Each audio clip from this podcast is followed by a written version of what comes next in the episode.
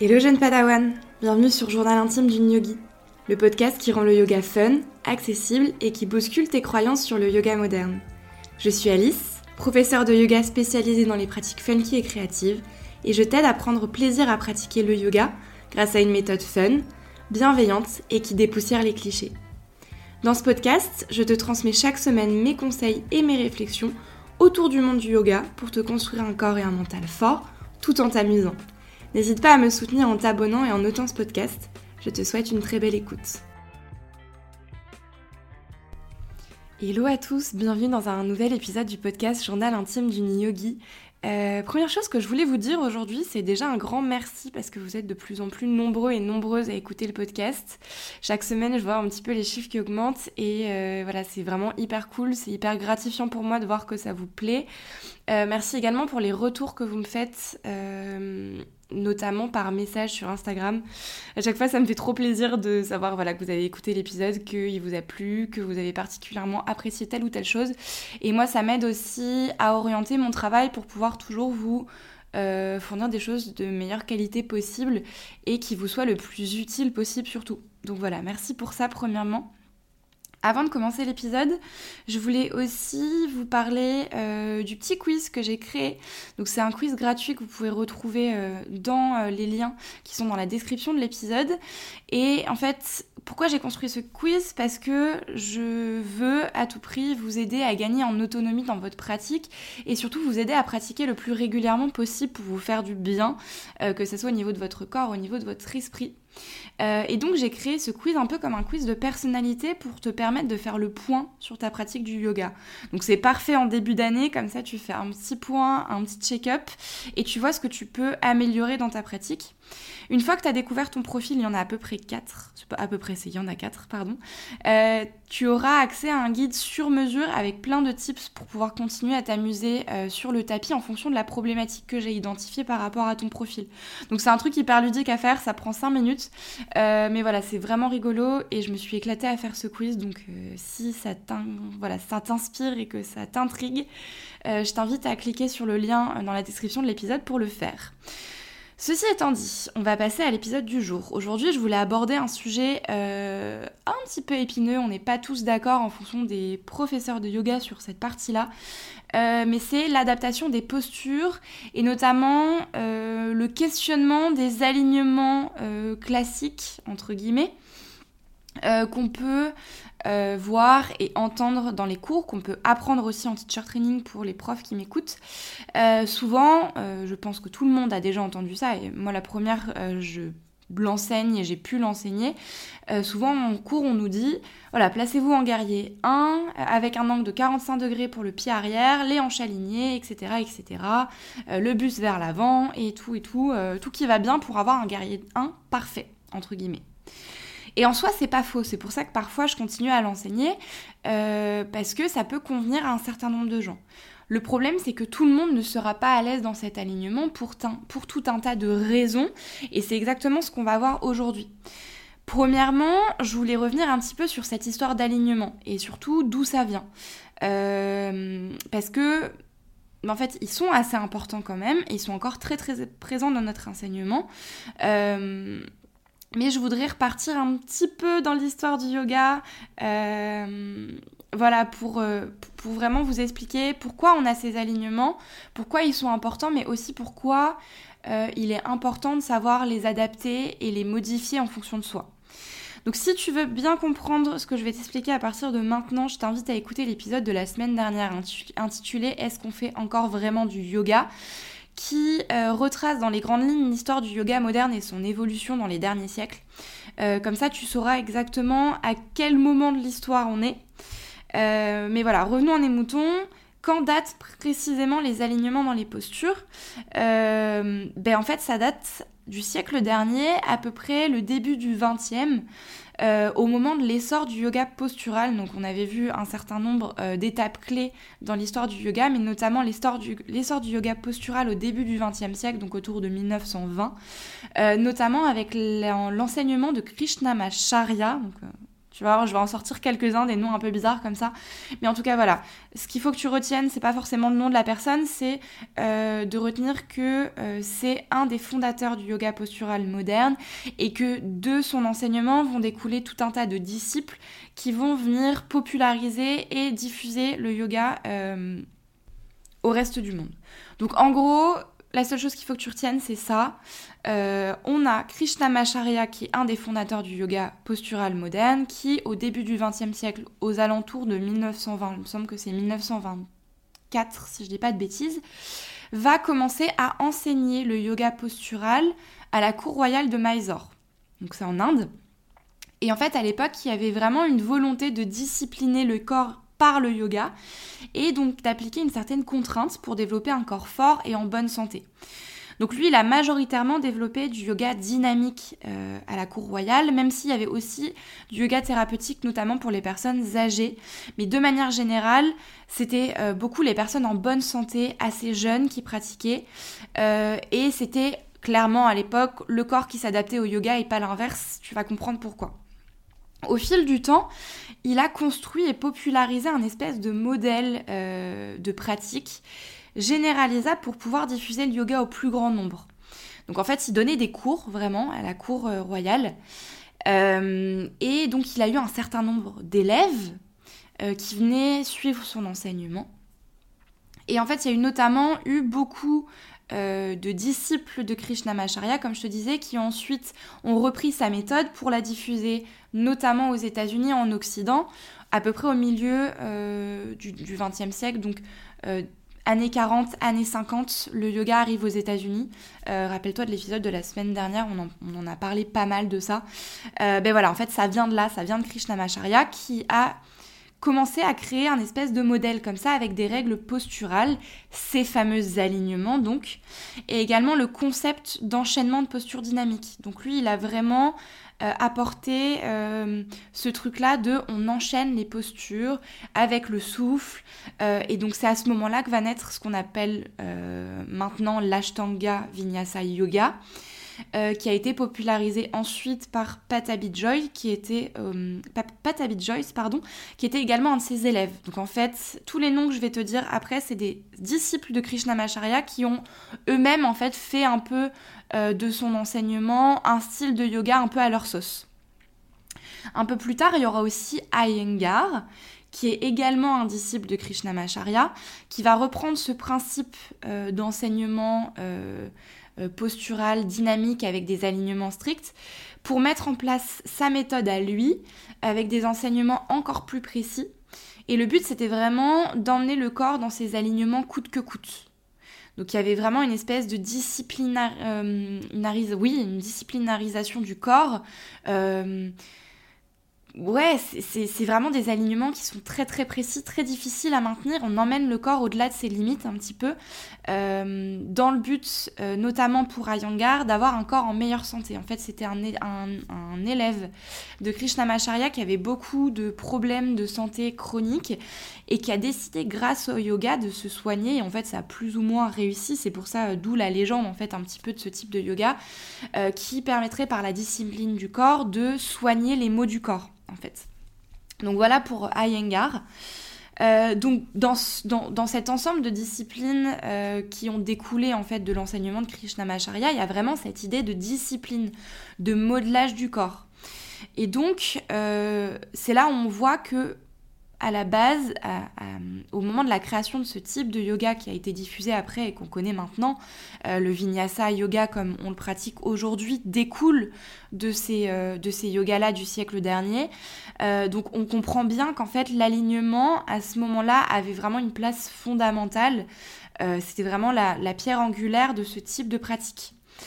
et donc ces alignements sont nés pour deux raisons si on pouvait vraiment généraliser et simplifier un peu tout ce que je viens de dire.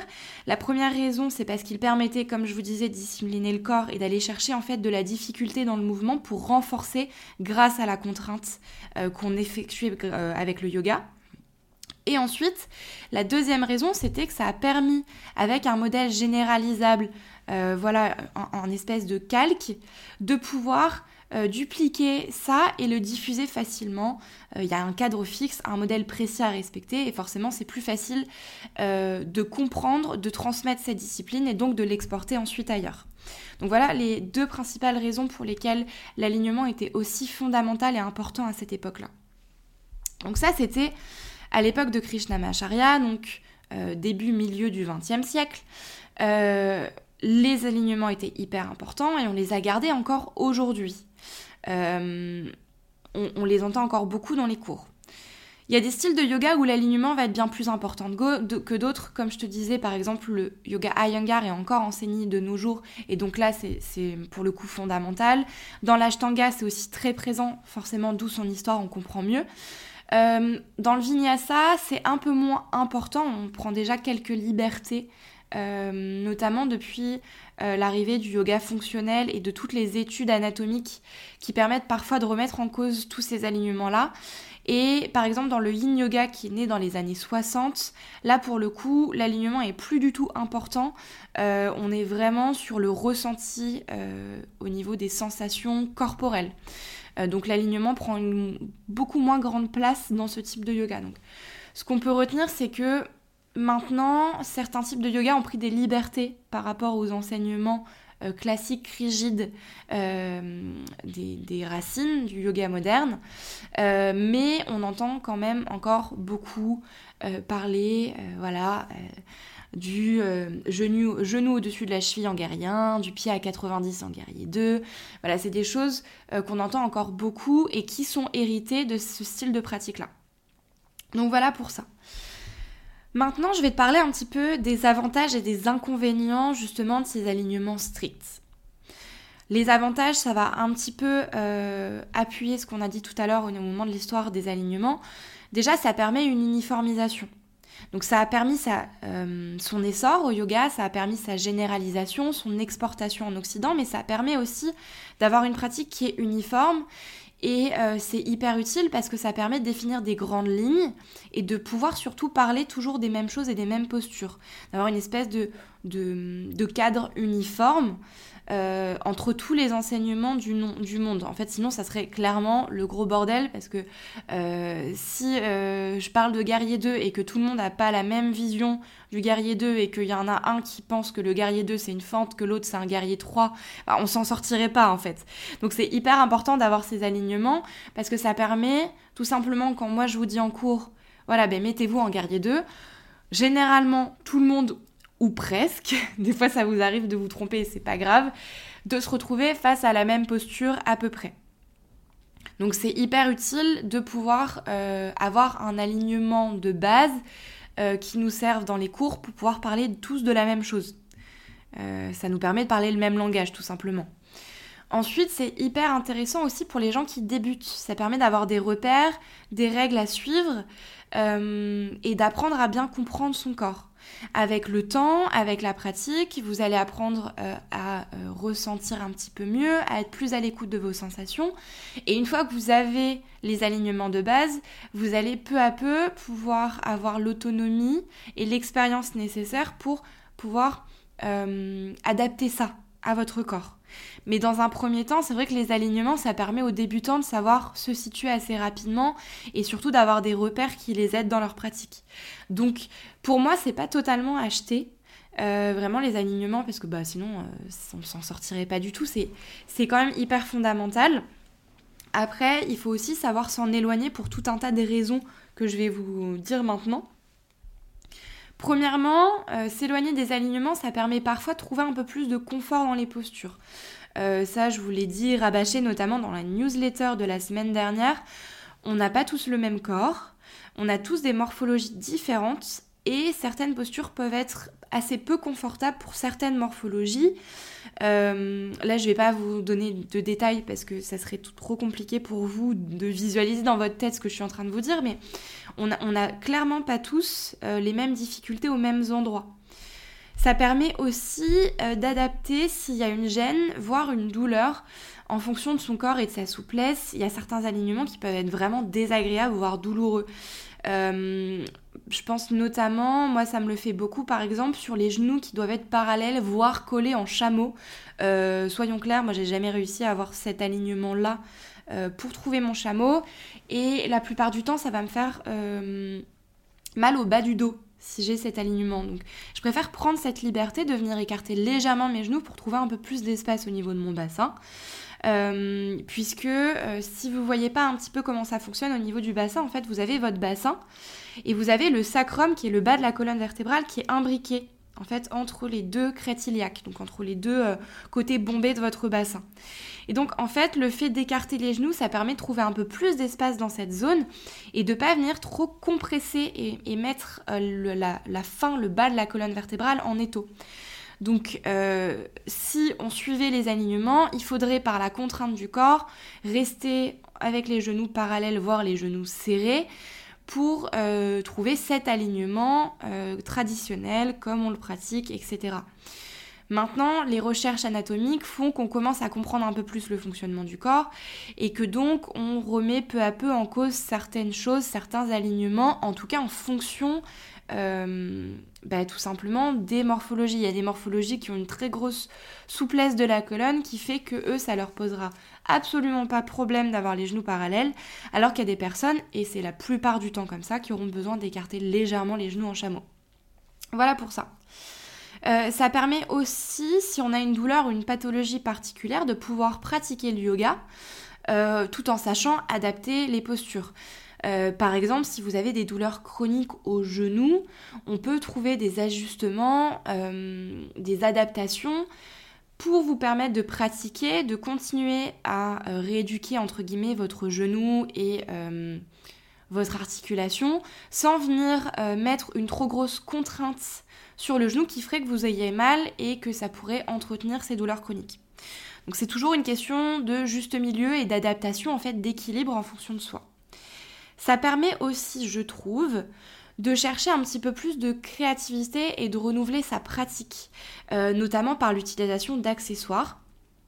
Et ce qui en découle aussi, c'est que euh, au-delà d'adapter sa pratique en fonction de son corps et en fonction de ses douleurs chroniques, ça permet aussi d'adapter la pratique en fonction de sa forme du jour.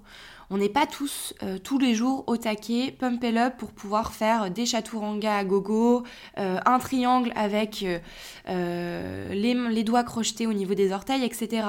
Il y a des jours où on a envie de mettre un peu plus de douceur, où on se sent un peu plus rouillé, où on se sent un peu moins en forme.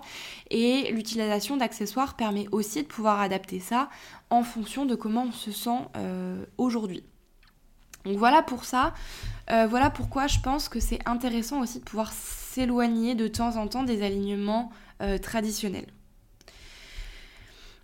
La dernière chose dont je voulais vous parler, c'est euh, justement pourquoi on aurait besoin d'adapter ça. Donc il y a pas mal de choses que je vais passer assez rapidement parce que j'en ai déjà parlé la semaine dernière, notamment quand on parlait de comparaison euh, au niveau du yoga et du fait que c'était des fois totalement utopique de vouloir se comparer à un corps très très souple si nous on n'a pas du tout une morphologie et une ossature corporelle comme ça. Euh, mais je voulais quand même revenir là-dessus pour les personnes qui n'ont pas écouté l'épisode ou qui ne sont pas abonnées à ma newsletter. D'ailleurs, tu peux également t'inscrire à la newsletter euh, dans le lien en bio. Euh, j'en ai beaucoup parlé la semaine dernière, mais voilà, au cas où tu as raté l'info, je voulais quand même te partager certaines choses. Donc déjà, pour en revenir à notre bon Krishnamacharya, à l'époque, euh, déjà les alignements étaient très stricts parce qu'en fait on s'adressait à une élite. Majoritairement c'était des hommes, même s'il y avait quelques cours pour les femmes, donc c'était des cours à part bien sûr, c'était pas des cours mixtes, mais il y avait quand même une volonté de diffuser au plus grand nombre, y compris aux femmes. Euh, mais c'était majoritairement donc une élite euh, assez favorisée, des hommes plutôt en bonne santé, voire en très bonne santé, et assez sportifs. Euh, il y avait notamment par exemple des militaires, etc., euh, du roi qui venaient euh, prendre des cours. donc forcément, on s'adresse à une certaine partie de la population qui a déjà une capacité à réaliser des choses avec son corps. Ce qui n'est pas forcément le cas quand maintenant on s'adresse à un cours de yoga où on a tout type de pratiquants, des pratiquants qui peuvent être plus ou moins souples, plus ou moins sportifs, plus ou moins en bonne santé, plus ou moins jeunes, et euh, plus ou moins favorisé. Donc forcément, tout ça va jouer sur la pratique du yoga. À cela s'ajoute aussi le fait euh, qu'à l'époque, la notion d'inclusivité était un concept très très lointain, je pense. Donc c'est clairement soit ça passait, soit ça cassait. En fait, soit ton corps supportait les contraintes des alignements euh, édictés par la méthode de Krishnamacharya, soit potentiellement tu faisais pas de yoga, je pense. Il n'y avait pas de juste milieu, en fait.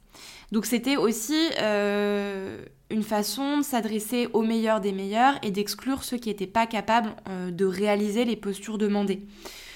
Euh, donc forcément, aujourd'hui, on ne fait pas la même chose. On essaye, en tout cas moi dans mes cours, j'essaye d'inclure le maximum de personnes. Et donc ça me demande forcément d'adapter mes cours et de proposer des adaptations, des alignements un peu, plus, un peu moins contraignants et ce genre de choses pour que tout le monde puisse y trouver son compte. Et je trouve que c'est aussi ça qui est important dans le yoga, c'est au final que peu importe euh, ton corps, peu importe ton anatomie, peu importe ta corpulence, peu importe ton âge, peu importe ta pratique sportive, tu puisses dans le yoga trouver des adaptations qui te permettent de pratiquer et de trouver toi-même ton juste milieu, ton bon équilibre entre contraintes et pas assez de contraintes, etc. etc. La dernière chose pour laquelle aujourd'hui on a besoin d'adapter et on peut se permettre d'adapter les postures, c'est comme je te disais tout à l'heure, on n'a plus les mêmes connaissances en anatomie euh, qu'on les avait à l'époque. Euh, à l'époque, c'était surtout des connaissances liées à l'observation du corps et à sa façon de se mouvoir, de fonctionner.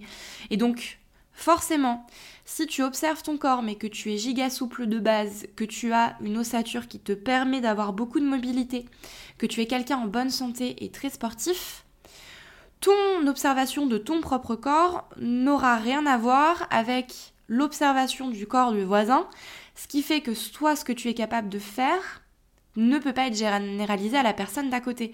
Mais à l'époque, je pense qu'ils ne le savaient pas forcément et qu'il y avait aussi ce truc de euh, bah, plus tu pratiques, plus tu vas réussir, ce qui est vrai en soi, euh, plus ton corps va se modeler et plus tu arriveras à aller dans les alignements euh, le plus loin possible, etc. etc. Et c'était un peu l'idée d'Ayangar dans le fait de diminuer, voire faire disparaître les douleurs chroniques et les maladies du corps grâce à une pratique très très très contraignante pour euh, notre anatomie. Donc voilà pour ça, pour cette partie un petit peu euh, remise en perspective de pourquoi maintenant on a besoin d'adapter les postures par rapport à l'époque. Euh, pour la partie anatomique, comme je te disais, je vais passer assez rapidement. Déjà, on a tous des fragilités dans notre corps, au niveau des articulations. Il y a des personnes qui auront des fragilités au niveau de leurs poignets, au niveau de leurs genoux, au niveau de leurs épaules. Ça dépend de fragilité anatomique de base, mais aussi en fonction de ton métier, etc. Euh, si tu es une personne qui reste assise beaucoup toute la journée, tu auras majoritairement des fragilités au niveau du dos, puisque euh, il y a beaucoup de sédentarité. Les personnes qui ont des métiers assez manuels, ils auront plutôt des fragilités au niveau des genoux, des épaules, des poignets. Euh, je pense notamment aux coiffeurs et aux coiffeuses, par exemple, qui ont beaucoup euh, de, de, douleurs, de tendinites, d'arthrose au niveau des poignets. Donc forcément, en fonction de notre rythme de vie et de notre mode de vie, on a des fragilités à certains endroits. En plus de ça, on peut avoir un manque de souplesse au niveau de certaines parties de notre corps, on a des zones du corps plus souples que d'autres, tout simplement. Euh, je pense par exemple à l'arrière des jambes pour les sportifs qui va être beaucoup plus raide euh, que pour une personne qui a pratiqué de la danse par exemple toute sa vie. Euh, c'est des choses aussi qui au fur et à mesure où on grandit vont se créer et donc si tu as pratiqué la danse toute ta jeunesse, il y a des chances que tu sois un peu plus souple qu'une personne qui a pratiqué que de la course à pied et qui fait des marathons par exemple. Ensuite, comme euh, je l'ai expliqué euh, en long, en large et en travers dans la newsletter de la semaine dernière, il y a un gros manque de mobilité des fois euh, à cause de notre structure osseuse. Et ça, malheureusement, on n'y peut rien. en fonction de la forme de vos os, de la façon dont ils s'imbriquent dans vos articulations, ça va changer beaucoup de choses sur notre capacité de mobilité. Donc la façon dont on effectue les mouvements, y compris les mouvements du quotidien. Euh, ça, ça va dépendre euh, effectivement de notre euh, génétique, mais aussi de notre sexe, puisque par exemple les hanches vont être une partie bien évidemment beaucoup plus mobile chez les femmes que chez les hommes. Donc on va avoir beaucoup moins de difficultés à être dans l'ouverture de hanches en yoga quand on est une femme, contrairement à un homme, parce que tout simplement on n'a pas le même bassin. La raison pour laquelle des fois on a besoin d'adapter les postures aussi, c'est que ça impose parfois un petit peu trop de contraintes sur nos articulations. quand on arrive au maximum de notre souplesse, c'est-à-dire au maximum de l'étirement de nos muscles, on va se retrouver à imposer une contrainte sur nos articulations en venant, sur, en tirer pardon, sur les ligaments et les tendons. Sauf que quand on met trop de contraintes sur ces éléments-là, ça les abîme parce que contrairement aux muscles, ils sont pas du tout la même capacité d'étirement. C'est des, euh, des, éléments corporels qui sont assez rigides. Donc en fait, tu as beau tirer sur une articulation, la seule chose que tu vas faire, c'est ça va être de l'abîmer, mais en aucun cas ça va rendre ton articulation plus mobile ou plus souple. On n'assouplit pas les articulations, on les renforce, mais on les assouplit pas. Donc s'il y a trop de contraintes sur les articulations, notamment dans certaines postures, et là une gêne qui apparaît, etc., c'est important de pouvoir l'adapter, de pouvoir réduire cette contrainte, de trouver un juste milieu pour avoir une légère contrainte qui va permettre de renforcer ton corps, de renforcer ton articulation, euh, mais pas trop de contraintes non plus pour pas venir stresser ton articulation, stresser ton corps et euh, bah, commencer à créer des petites douleurs euh, et tout simplement arriver vers la blessure. La dernière raison pour laquelle on a besoin d'adapter les postures, c'est que souvent en yoga, on se retrouve face à beaucoup de répétitions d'une même posture. Et donc ça, en fait, euh, comme je viens de t'expliquer, ça va induire également de la contrainte. Donc on peut induire de la contrainte sur notre corps quand c'est dans une posture qui est mal adaptée, mais aussi quand on répète trop souvent la même posture même quand elle est euh, adaptée à son corps. En fait, ce qui se passe, c'est qu'au fur et à mesure qu'on va répéter une certaine posture, notamment je pense au chaturanga qu'on fait beaucoup en cours, quand on en fait 3 dans le cours, ça va, mais quand on en fait 10, 15, comme on a l'habitude parfois d'en faire dans les cours de vinyasa, la contrainte sur les articulations, au bout d'un moment, elle va être très très forte, notamment au niveau des poignets, au niveau des épaules, parfois au niveau des coudes aussi. Euh, et donc, euh, ça, ça va induire des gènes, des douleurs, euh, qui potentiellement peuvent mener à des blessures, notamment du type tendinite. En fait, les tendinites, c'est des blessures de répétition euh, qui sont dues à une contrainte trop forte au niveau de nos tendons. Donc, qu'est-ce qui se passe souvent? En plus de cette contrainte trop forte à force des répétitions, on va avoir tendance à, à moins bien faire les mouvements à la fin parce qu'on est fatigué. Et on a cette contrainte qui commence vraiment à fatiguer notre corps. Euh, ce qui est encore plus dommageable forcément pour nos articulations. Donc à la place, on peut essayer d'adapter. Par exemple, euh, peut-être que tu peux dire qu'au bout de 5 chaturanga dans ton cours, c'est bon, c'est bien, euh, tu as renforcé tes épaules, tu commences à sentir que tu fais les mouvements un peu moins bien, que tu commences à induire un peu trop aussi de tension dans le haut de tes épaules. Et dans ce cas-là, peut-être chercher à adapter ce chaturanga, tout simplement en restant en chien tête en bas, en faisant une posture de l'enfant à la place pour essayer de réduire toutes ces contraintes. En fait, l'adaptation du yoga et l'adaptation des alignements traditionnels, c'est euh, la réduction de contraintes. On essaye de réduire les contraintes au niveau de nos os, au niveau de nos articulations, au niveau de nos tendons, au niveau de nos ligaments, etc. etc. Donc voilà pour ça. Je pense que j'ai fait le tour de tout ce que j'avais à vous dire. Je voulais juste terminer par une petite conclusion pour vraiment mettre tout en perspective.